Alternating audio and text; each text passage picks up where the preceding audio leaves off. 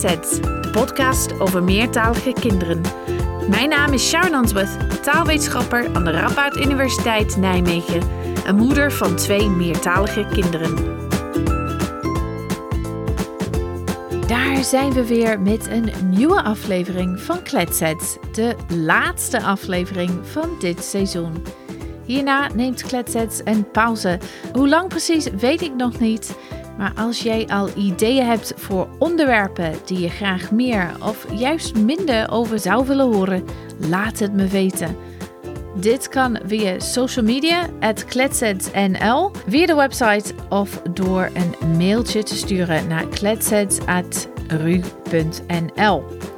Ik hoor ook graag wat je hebt gevonden van de nieuwe rubrieken dit seizoen. Heb je iets gehad aan de kletsinkoppetjes? Wat vond je van de taalgids, een vers van de pers? Wil je de kletset van de week weer terug? Wil je überhaupt nog meer afleveringen? En wil je ze ook twee keer in de maand of alleen één keer? Ik hoor het heel graag. In deze aflevering horen we van Spaanstalige moeder Jeannette over haar ervaringen als moeder van twee meertalige tieners en ook over hoe zij samen met andere Spaanstalige moeders een oude kindgroep heeft opgericht om de ontwikkeling van hun kinderen te ondersteunen op het gebied van taal en cultuur. We horen ook de laatste aflevering van de taalgids. Dit keer vertelt Sterre je meer over de Afghaanse taal Pashto en in Vers van de Pers vertel ik over een recent onderzoek dat vraagt of je schermtijd effectief kunt inzetten om de thuistaalontwikkeling te bevorderen. Het antwoord hoor je zo. Door met de podcast. De taalgids.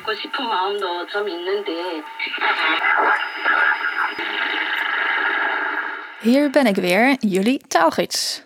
Vandaag vertel ik jullie meer over het Pashto. Het Pashto is een van de twee officiële talen van Afghanistan.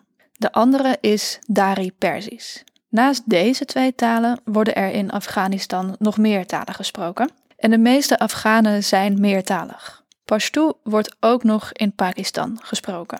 Het Pashto is een Oost-Iraanse taal, net als het Perzisch en het Koerdisch bijvoorbeeld. Die talen zijn dus familie en ze lijken dus op elkaar, net als bijvoorbeeld Nederlands en Duits. Het zijn een soort zusjes. Pashto is ook verre familie van het Nederlands. Wel echt verre familie hoor, een soort achter-achternichtje. Er zijn dus gelijkenissen tussen het Nederlands en het Pashto, maar daar moet je goed naar zoeken, met je taalkundige bril op. En dan zie je dat bijvoorbeeld het woord voor twee in het Pashto best een beetje lijkt op het Nederlandse woord twee. Het is namelijk Dwa. Het woord voor moeder lijkt ook een beetje op het Nederlands. Dat klinkt zo. Mor. En het woord voor naam is in het Pashto. Num. In Nederland wonen ruim 50.000 mensen met een Afghaanse achtergrond. En het is niet duidelijk hoeveel van hen Pashto spreken. Wereldwijd zijn er naar schatting tussen de 25 en 60 miljoen mensen die het Pashto als eerste taal spreken.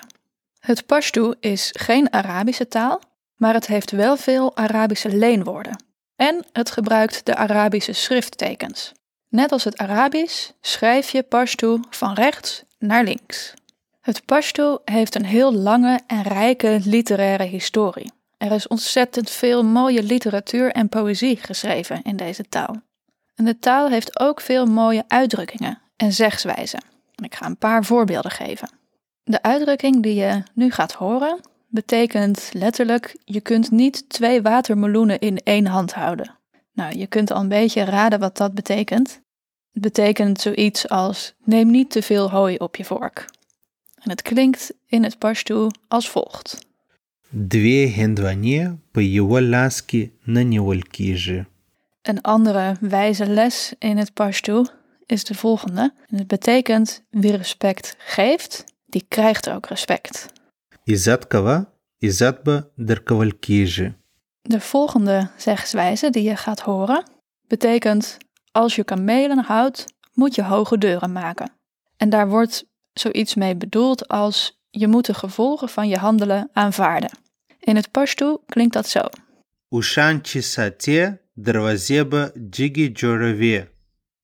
Als je niet overtuigd bent dat al deze uitdrukkingen kloppen, dan heb ik nog een mooie Pashto-zin voor je. Dit betekent namelijk: er is geen uitdrukking die niet waar is. Matal navi. In het Nederlands hebben telwoorden, dus woorden als 1, 2, 3, 4, altijd dezelfde vorm. Dus je zegt twee mannen, twee vrouwen, twee boeken, twee tafels, altijd gewoon twee. In het Pashto moet je ze soms vervoegen, alsof het bijvoeglijke naamwoorden zijn. Het woord twee bijvoorbeeld heeft in het Pashto een andere vorm wanneer je het gebruikt voor een mannelijk woord of voor een vrouwelijk woord. Luister maar, je hoort nu het Pashto voor twee mannen. Dwa seri. En nu hoor je het Pashto voor twee vrouwen. En je hoort dat dat eerste woord, het woord voor twee, een beetje anders klinkt. Dwie shidzi. Je hoort het nu nog eens achter elkaar. Twee mannen, dan twee vrouwen. Luister maar naar het verschil. Dwa seri. Dwie shidzi. In het Pashto bestaan speciale vormen van het werkwoord om situaties te beschrijven die ja, niet echt zijn. Bijvoorbeeld als je het hebt over iets waar je naar verlangt. In het Nederlands zeg je dan bijvoorbeeld: Ik wil graag buiten spelen. Dan ben je dus niet echt aan het buiten spelen, maar je stelt je voor hoe leuk dat zou zijn. Of als je zegt: Ik kan goed tekenen.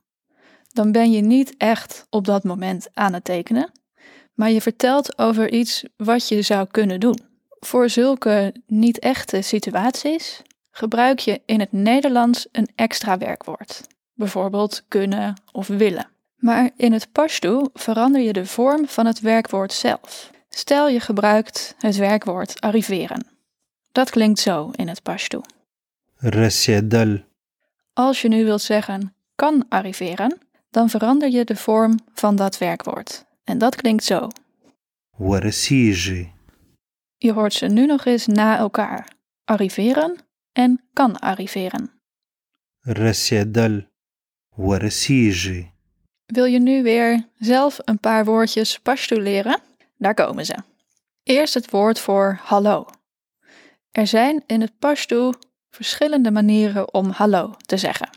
Je kunt bijvoorbeeld dit zeggen. Goedemorgen. Sahar pageer. Sahar Pacheer. Sahar Pacheer. Goedenavond. Masham Pacheer. Ma Sham Pacheer. Masham Pacheer. Goede nacht. Shpa Pacheer. Shpa Pacheer. Shpa Pacheer.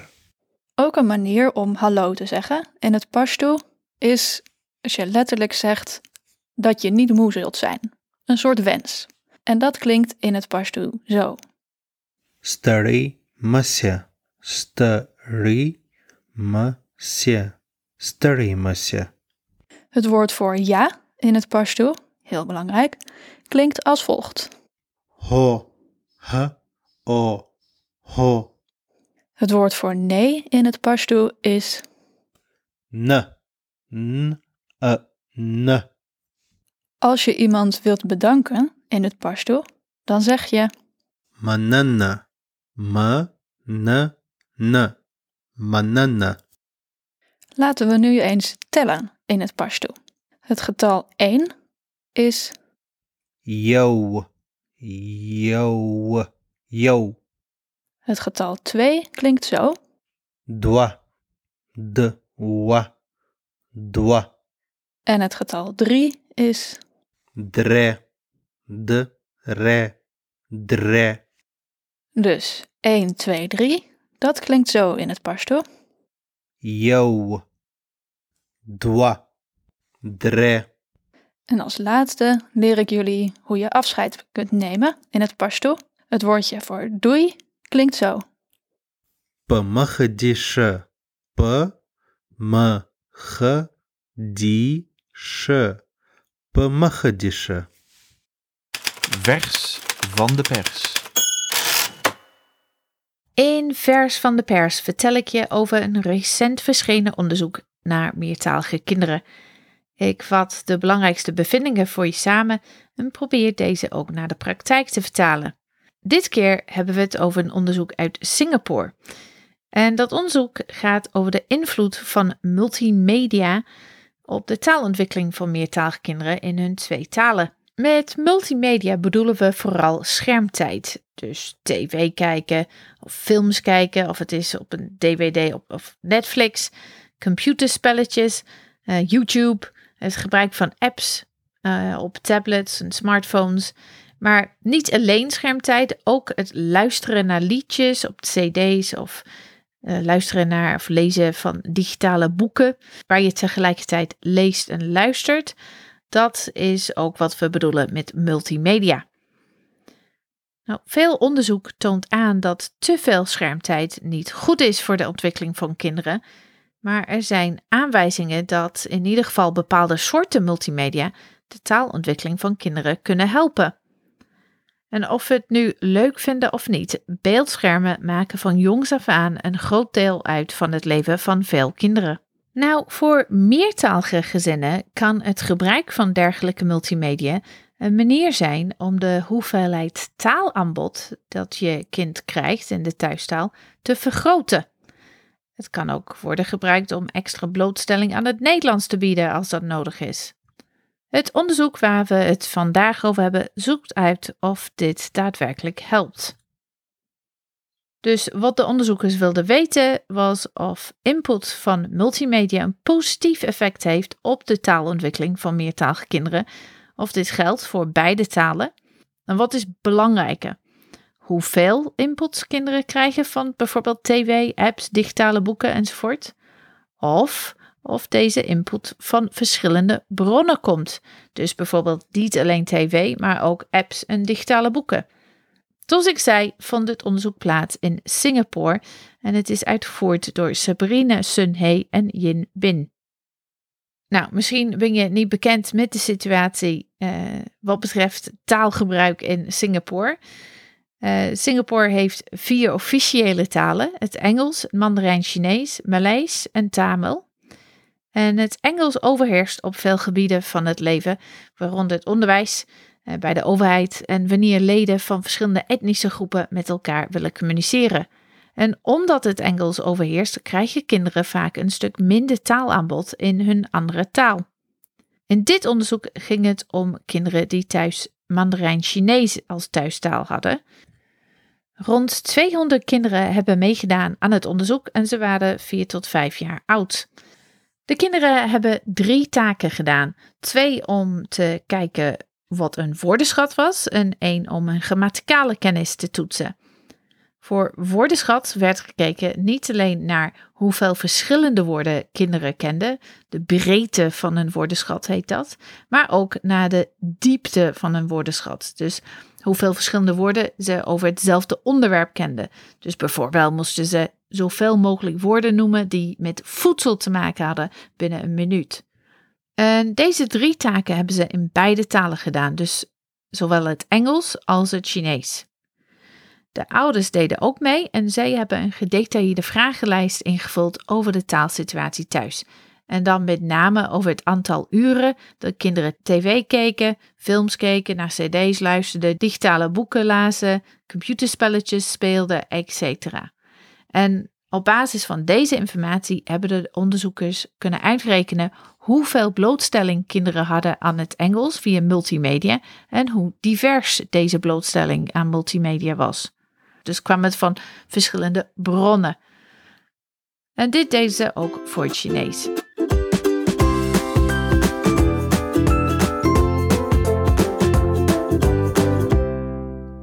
Wat hebben ze gevonden? Nou, ten eerste vonden ze dat de kinderen hoger scoorden op het Engels dan het Chinees. En dat komt overeen met eerder onderzoek dat deze groep van onderzoekers hebben gedaan. En als het gaat om multimedia, wat ze vonden bij het Engels, was dat nog de hoeveelheid, nog de diversiteit van belang was. Dat wil zeggen dus dat geen van beide gerelateerd was aan de scores van kinderen in het Engels. Dit was anders voor het Chinees. En wat ertoe deed, was de diversiteit van de blootstelling aan multimedia in plaats van de hoeveelheid. Met andere woorden, het aantal verschillende bronnen van taalaanbod in het Chinees was belangrijker dan het aantal uren dat kinderen Chinees hoorden of gebruikten bij uh, multimedia. Waarom zou dit zijn? Waarom zou blootstelling aan verschillende bronnen van belang zijn? Als je een taal hoort van allerlei verschillende bronnen, dan hoor je allerlei verschillende woorden en mogelijk ook verschillende grammaticale structuren, afhankelijk van welke bron, welke soort van multimedia je mee bezig bent. En dit zijn dan misschien andere woorden en andere structuren dan normaal gesproken gebruikt zouden worden in dagelijkse gesprekken. Verschillende bronnen van de thuistaal dus zijn een mooie aanvulling op gesprekken die kinderen al voeren in die taal, bijvoorbeeld met ouders of broers en zussen. Het is ook zo, zeggen de onderzoekers, dat de mogelijkheid om een verhaal te zien en te horen naast het lezen, zoals in digitale boeken, kan helpen om de boodschap gemakkelijker te begrijpen. Iets dat bijvoorbeeld heel nuttig kan zijn voor kinderen met een wat zwakkere taalvaardigheid in de thuistaal. waarom zou niet uitmaken hoeveel je bezig bent met multimedia? Sommige soorten schermtijd zijn gunstiger voor de taalontwikkeling van kinderen dan andere. En de onderzoekers hadden geen controle over het soort multimedia waaraan kinderen werden blootgesteld. Dus het is mogelijk dat de programma's waarnaar sommige kinderen keken of de multimedia-activiteiten waar ze mee bezig waren niet ideaal waren. Misschien te moeilijk in termen van een taalvaardigheid of ongeschikt in termen van een algemene ontwikkeling. Meer is dus niet noodzakelijkerwijs beter. De onderzoekers kwamen dus tot de conclusie dat het beter was om meer verschillende bronnen te hebben van taalaanbod in de thuistaal, als het gaat om multimedia. Maar ze onderzochten niet welke bronnen specifiek tot verbeteringen leiden, dus dat weten we uit dit onderzoek niet. Wat kun je als ouder uit dit onderzoek leren? Nou, je kunt ervoor zorgen dat je kind verschillende bronnen van taalaanbod in de thuistaal krijgt. In dit geval dan voor verschillende soorten multimedia. Dit kan mogelijk een positief effect hebben op hun ontwikkeling in die taal.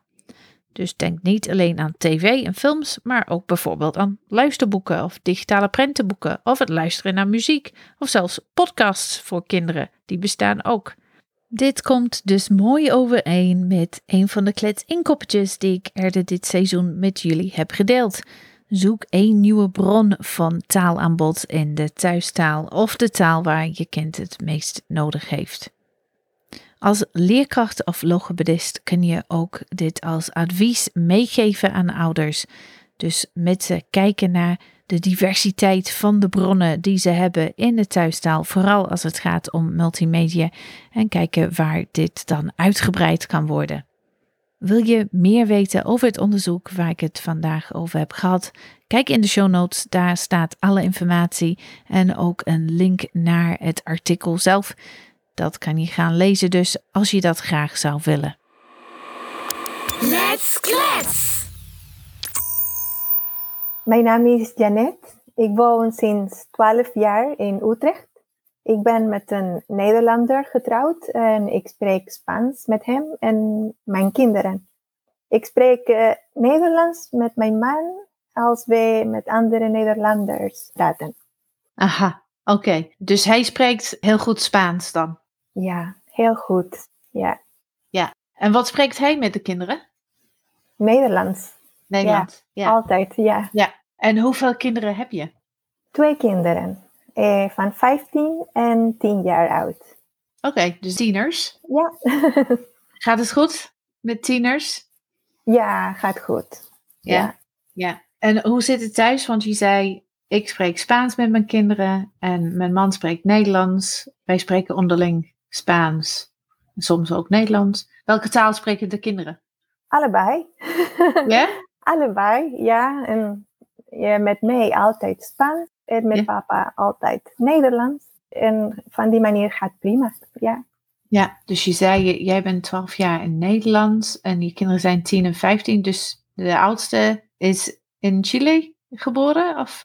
Ja, we woonden eerst in Spanje de eerste drie jaar. Dus mijn oudste dochter hoorde meer Spaans dan de tweede. Dat is logisch dat ze kon meer Spaans spreken toen we Ja. hier kwamen. Ja, en waarom heb je besloten je kinderen meertalig op te voeden?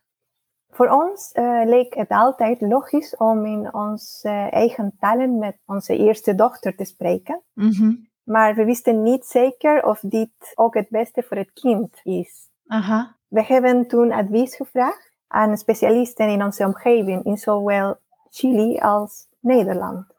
Zoals leerkrachten, psycholoog, eh, logopedist en eh, psychopedagoog. Dat, is een, eh, dat bestaat in Chili, dat is een leerkracht Ja. die gespecialiseerd is in het eh, psychologie van het leerproces. Ah, oké. Ja. Eh, het algemene advies was dat elke ouder in zijn of haar moedertaal met de kinderen spreekt, omdat ze zo beide talen goed kunnen leren. Mhm. En dat we hierin consequent en constant moeten zijn. Aha. En, de mening van de specialisten eh, heeft ons intuïtieve idee eh, ondersteund. Toen hebben we bewust besloten om onze kinderen tweetalig op te voeden en onze best te doen. Ja. Omdat we, we weten dat eh, de taal heel belangrijk is voor de ontwikkeling van een kind. Ja, zeker. Dus je had het, eh, de intuïtie dat dat de manier was, maar je hebt Ja. wel allerlei informatie en advies ingewonnen om even te weten van is dit echt oké Ja, precies. Ja. wat, we, wat we willen doen. En hoe gaat het dan met de meertaligheid? Je zei allebei spreken Spaans met jou, dus gaat het goed met het Nederlands ook? Ja, ja, op school gaat heel goed met beide dochters. Ze hebben altijd eh, mooie cijfers gehaald. Mhm. En, en ik ben heel tevreden met de taalontwikkeling eh, met beide dochters. Ja, Dat geeft uiteraard ook een relatie met mijn expectatieven. maar bijvoorbeeld, mijn oudste dochter kan goed eh, begrijpen, spreken, lezen en schrijven in het Spaans. ja, En eh, ze maakt af en toe spelfoutjes. ja. of kent een ingewikkeld woord niet. Maar ik, dat vind ik niet zo erg. En met eh, mijn jongste dochter gaat ook goed. Ze begrijpt goed, spreekt goed, leest en schrijft ook goed in het Spaans op haar niveau ja. natuurlijk. En haar woordenschat eh, groeit nog. Maar wat ik doe is dat ik vervolg dan het, ges- het gesprek en vertaal het woord naar het Spaans Aha. en gebruik het een aantal keer zodat ze het leert. En van deze manier eh, werkt goed eh, met eh, mijn kinderen.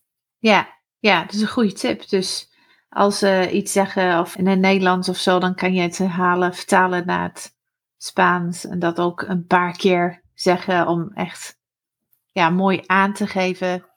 Ja, Wat het woord is. keer. Ja, ja. En is de meertaligheid van je kinderen veranderd in de loop van de tijd? Ja, mijn, mijn oudste dochter, die 15 jaar oud is, gaat gewoon haar Spaans verbeterd. Ja? Ja, ja. Eh, ze krijgt nu ook eh, Spaanse les op school, in de middelbare school. En als ze dat eh, wil, kan ze eerder haar eindexamen Spaans doen.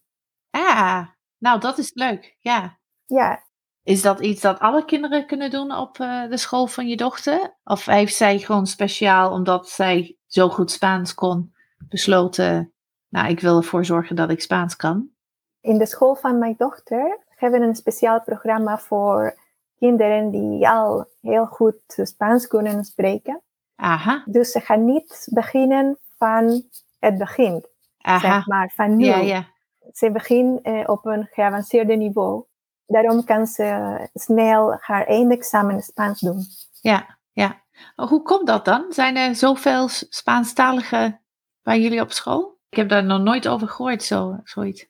Wel, is een grote school met eh, vijf eh, leerkrachten van het Spaans. Wauw. En eh, ja, het lijkt dat er zijn veel mensen geïnteresseerd om Spaans te leren.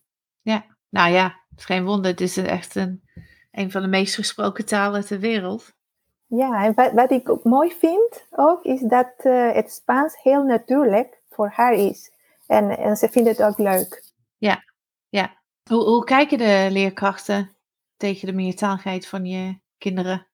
De leerkrachten van de school van mijn dochters hebben altijd een positieve houding gehad tegenover de tweetaligheid van mijn kinderen. Aha.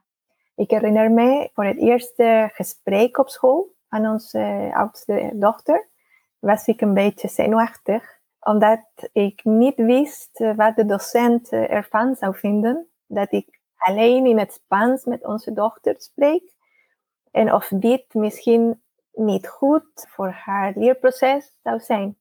Ook woonde ik nog maar zes maanden in Nederland en dat ik een Nederlandse cursus volgde, eh, kon ik nog weinig zeggen in het Nederlands.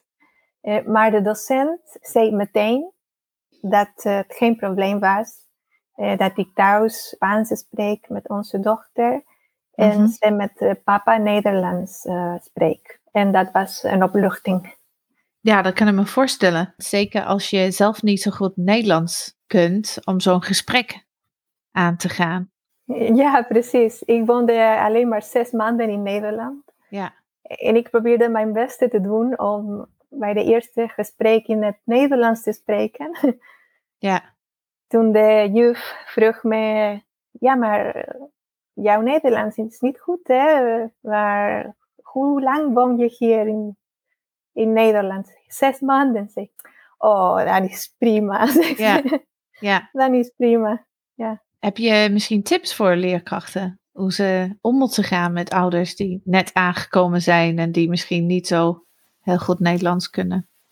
Wel, mijn ervaring was positief. Ja. Dus eh, ik weet niet hoe is het eh, met andere scholen, maar bij de school van mijn dochters was eh, heel positief. Ja. En dus, dus gewoon dat feit aangeven, het is oké als je kinderen meertalig zijn. Maak je geen zorgen. Een soort dat geruststellend, dat werkt voor jou heel goed.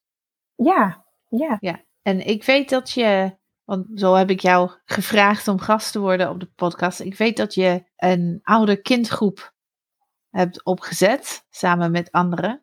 En ik ben benieuwd, want is dat iets nieuws of loopt het al een tijdje? Want je zei, ja, mijn kinderen zijn tieners. Lijkt mij niet iets voor tieners.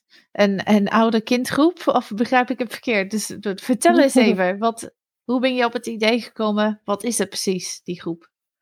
Wel, toen de kinderen hebben met de school begonnen, merkte ik dat haar Spaans een beetje naar beneden ging en het Nederlands omhoog. Ja, toen dacht ik, ja, wat zou ik kunnen doen om dat eh, ze verloren niet eh, het Spaans. Ja.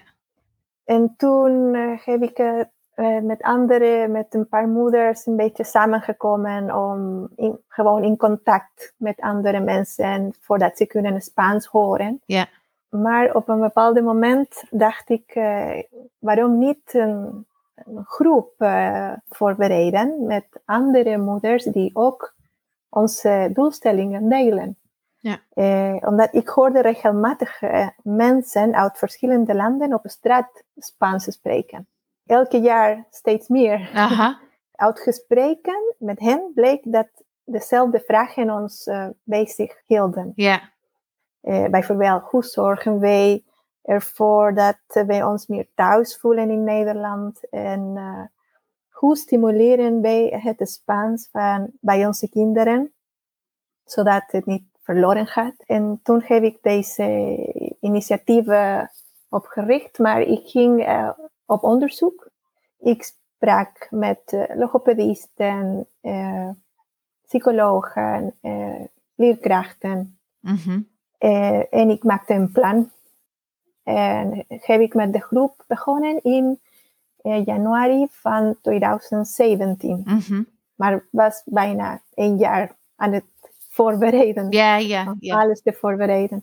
En we komen in, eh, samen in een buurtcentrum. mhm, En wij, we gebruiken de methodologie spelenderwijs. Dus we gaan samen voorlezen, liedjes zingen, knutselen, dansen, En vooral spelen en in het Spaans. En we zijn moeders en kinderen, de dubbel van kinderen van verschillende nationaliteiten.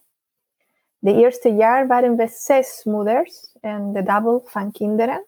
Ja.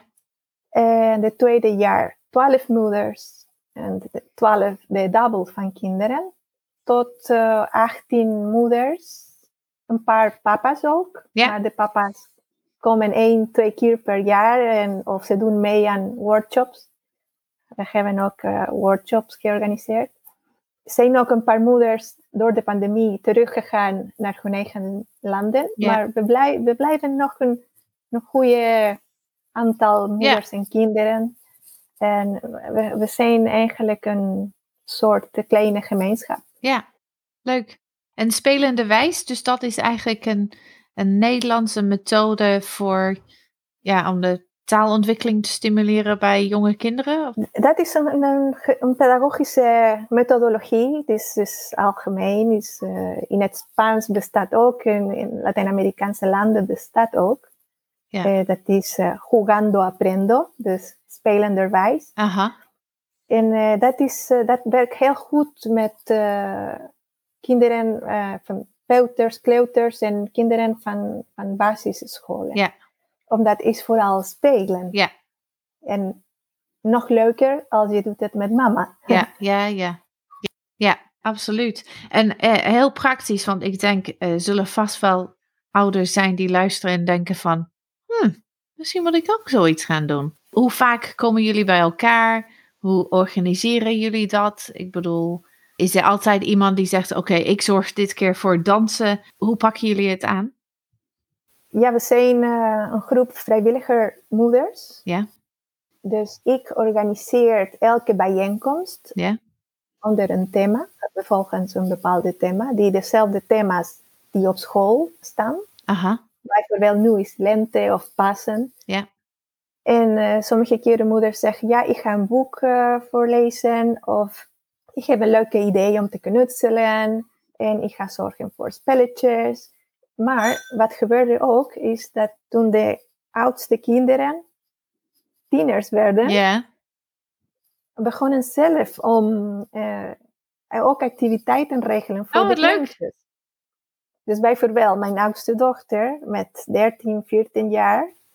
eh, ze zegt, mama, ik wil nu lezen voor de kleintjes. Dus eh, wat leuk. ja, of ze zegt, ik ga helpen met knutselen aan, aan de kleine kinderen.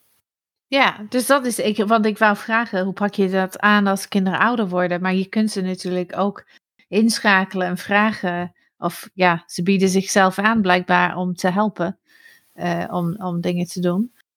Heb je misschien een tip voor ouders als ze denken, nou, dit zou ik heel graag willen doen voor mijn taal, mijn cultuur? Heb je iets geleerd, want je hebt het nu allemaal zelf uitgezocht en hoe je dat hebt gedaan. Heb je tips voor hoe je dat moet aanpakken of wat je juist niet moet doen als je zo'n groep wilt opstarten? Ik denk dat eerst moet de behoefte bestaan. Ik heb met deze initiatief begonnen omdat, omdat ik had eh, zelf de behoefte Aha, om het Spaans van mijn kinderen te stimuleren. ja, En eh, als je spreekt met andere ouders die ook dezelfde behoefte hebben, dan kun je misschien in gesprek gaan en kijken hoe samen kunnen wij doen. En van die manier eh, werkt ja, tenminste bij ons, eh, bij onze cultuur, we vinden de Latijnse cultuur, eh, vindt ook leuk om samen te komen en eh, samen eten en dansen en eh, de muziek. Dus we zijn heel sociaal. Dus eh, voor ons is eh leuk om te doen. ja. Heb je financiën nodig? Of want je zei we zitten in een buurthuis, dus moet je daarvoor betalen? Hoe gaat dat? Eh, nee, als je een communautair activiteit is, dat stimuleert de participatie in de samenleving, dat, dan krijg je een ruimte. Grote zaal hebben wij eh, gratis. Mhm. Maar als we gaan iets doen, bijvoorbeeld, bijvoorbeeld iets verkopen of een feest organiseren, dat je moet een tree betalen, dat, dan moet je een zaal huren. Ja, oké. Dus omdat jullie eh, voor de community eh, bezig zijn, dan mag het gewoon. Ja. Ja, leuk. En even terug te gaan naar jou- jouw eigen situatie. Wat zijn de grootste Mhm. uitdagingen voor jou als ouder van een meertalig kind? Of twee meertalige kinderen, sorry. Dat is een goede vraag. of misschien zijn er geen uitdagingen, ik weet het niet. Klinkt alsof het allemaal zo goed gaat. ik denk dat het een grote uitdaging is. De hele werk is een, Meertalig opvoeden. Ja, is, is een grote uitdaging. Eh, vooral als je niet bekend bent met, met dit thema. Ja. Maar zelf voor een leerkracht, een, een logopedist of een psycholoog of met de vereiste kennis is het een hele uitdaging. Ja. Eh, Dit werk vraagt heel veel van ouders. Als ouders moeten wij eh, de noodza- noodzakelijke informatie zoeken, advies aan specialisten vragen eh, of soms zelf professionele hulp krijgen. We moeten ook creatief zijn, ja zeker. initiatieven en activiteiten creëren, op, open zijn om in contact met andere ouders of specialisten te komen. We moeten ook consequent en constant zijn. En op de hoogte blijven van ontwikkelingen op het gebied van meertaligheid. Afspraak maken met onze partners en de Mhm. familieleden van de partner of Ja. met onze eigen familieleden. Ja, En met de kinderen. We moeten ook afspraken maken met de kinderen.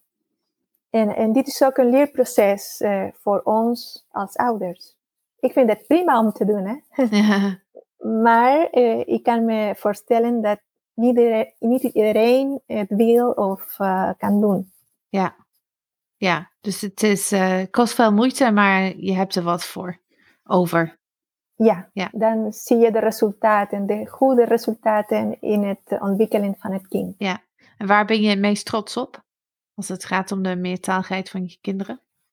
Ik ben trots op eh, dat mijn dochters in het, in het Spaans kunnen eh, begrijpen, eh, spreken, lezen en schrijven.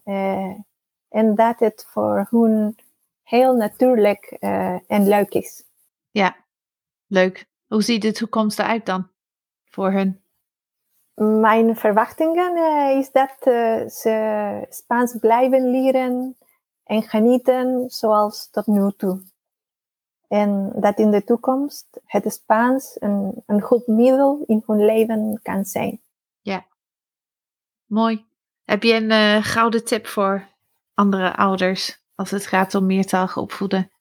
Als moeder, omdat ik ben geen specialist. Ja, ja, nee, ja. Je bent ervaringsdeskundige. Dat is ook heel belangrijk, toch? Wel als moeder, ik, eh, ik zou zeggen dat eh, we moeten eh, goede informatie vinden van serieuze specialisten. Proberen op de hoogte te blijven. Kijken naar onze kinderen zoals ze zijn en niet zoals we willen dat ze zijn. Mhm. En ook is belangrijk om te ontdekken wat het beste werkt met ieder kind.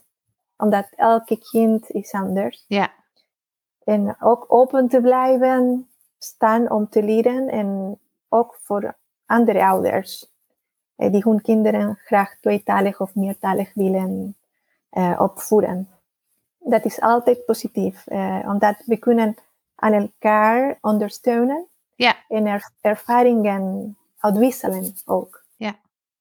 En meer precies tips, misschien een boek, boek voor ouders die willen graag begrijpen hoe werkt de, de meertaligheid van kinderen. Ik zou zeggen de, het boek Meertalig opvoeden van Marinella Orioni. ah ja. Misschien, misschien je kent het al. We hebben die al een keer besproken op de podcast. Ja. Maar dat vond je een goed boek. Ik vind het een goed, eh, ja, duidelijk en eh, ja, leerzaam voor ouders Ja. vooral. Mooi. En eh, Maria Luisa Parra is ook een professor en onderzoeker aan de, van de universiteit in Harvard. Ja. Zij is ges- gespecialiseerd in studies in het Spaans als erfgoedtaal. Aha. Dus ze heeft goede onderzoeken gedaan. En wat meer? ja, hier in Nederland misschien uh, Montserrat Vidal. Zij is een psycholoog gespecialiseerd La in Sabicatal. La in Ja. Dus uh, dat is hier dichterbij. Ja, nou leuk. Heel mooie tips. Dankjewel voor je tijd. Ik vond het heel leuk om met je te spreken. Dank je voor de uitnodiging. Ik vind het uh, leuk om te doen. Ja, mooi.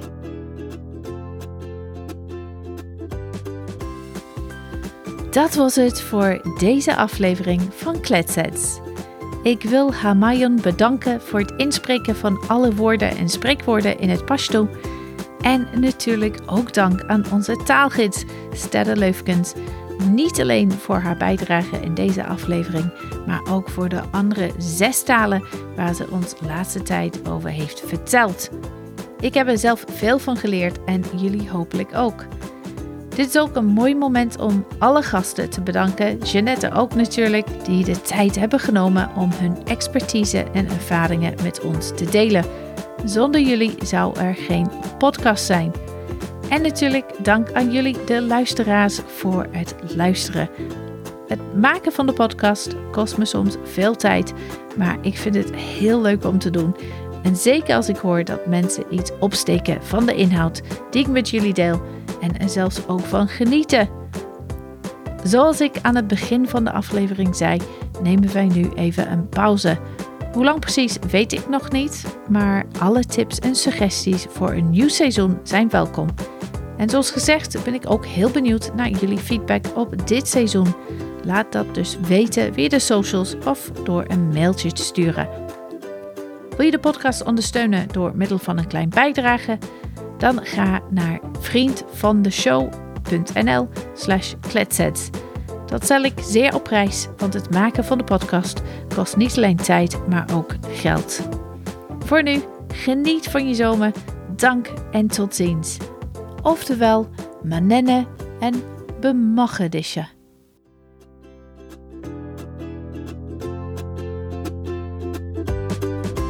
Wil je meer weten over Kletsets? Ga dan naar www.kletsetspodcast.nl. Daar vind je ook meer informatie over deze aflevering. Wil je geen aflevering missen? Abonneer je dan op Kletsets via je favoriete podcast app. Kletsets vind je ook op Facebook, Twitter, Insta en LinkedIn. Onze naam uit Kletsets en al. Ken je iemand die de podcast misschien leuk vindt en die hem nog niet kent? Dan zou ik het heel fijn vinden als je hem zou delen. Bedankt voor het luisteren en graag tot de volgende keer.